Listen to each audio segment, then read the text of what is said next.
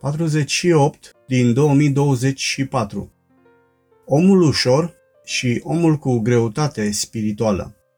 Pasaj biblic Daniel 5 cu 1 la 6 Meditații din cuvânt Cezarea Reșița 17 februarie 2024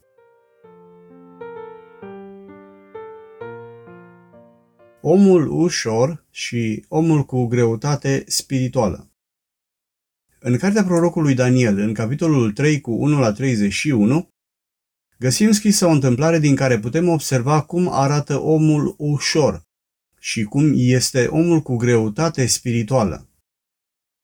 Dar, deși nevăzut, deasupra tuturor era, este și va rămâne Dumnezeu, care are ultimul cuvânt. Astăzi, cu ajutorul lui Dumnezeu, vom observa cum se comportă omul ușor, și anume împăratul Belșațar.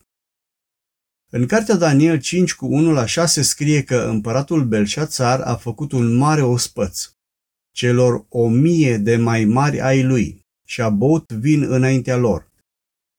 Și, în cheful vinului, a poruncit să aducă vasele de aur și de argint pe care le luase tatăl său Nebucadnețar din templul de la Ierusalim, ca să bea cu ele împăratul și mai marii lui, nevestele și țiitoarele lui.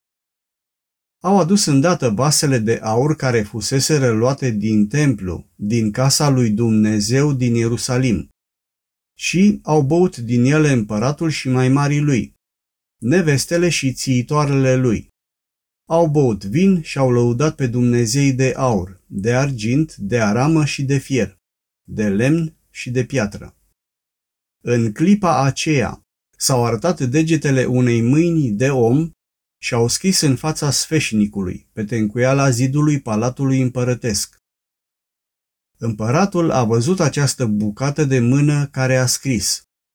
Atunci împăratul a îngălbenit și gândurile atât l-au tulburat că i s-au desfăcut încheieturile șoldurilor și genunchii i s-au izbit unul de altul.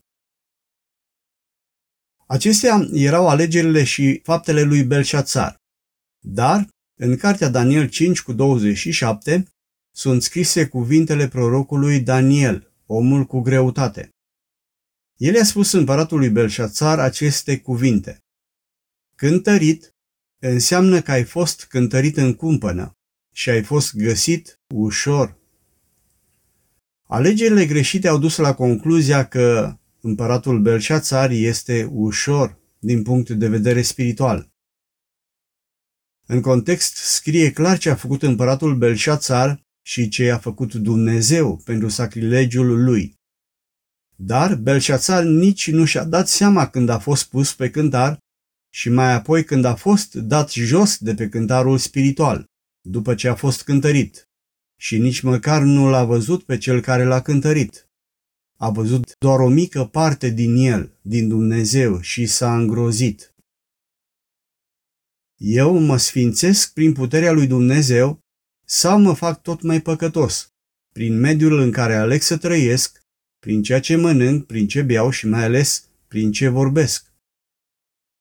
Doamne Iisuse, trăiește te rog frumos viața ta prin mine și dăm te rog harul de a avea chiar de acum o dedicare completă pentru tine.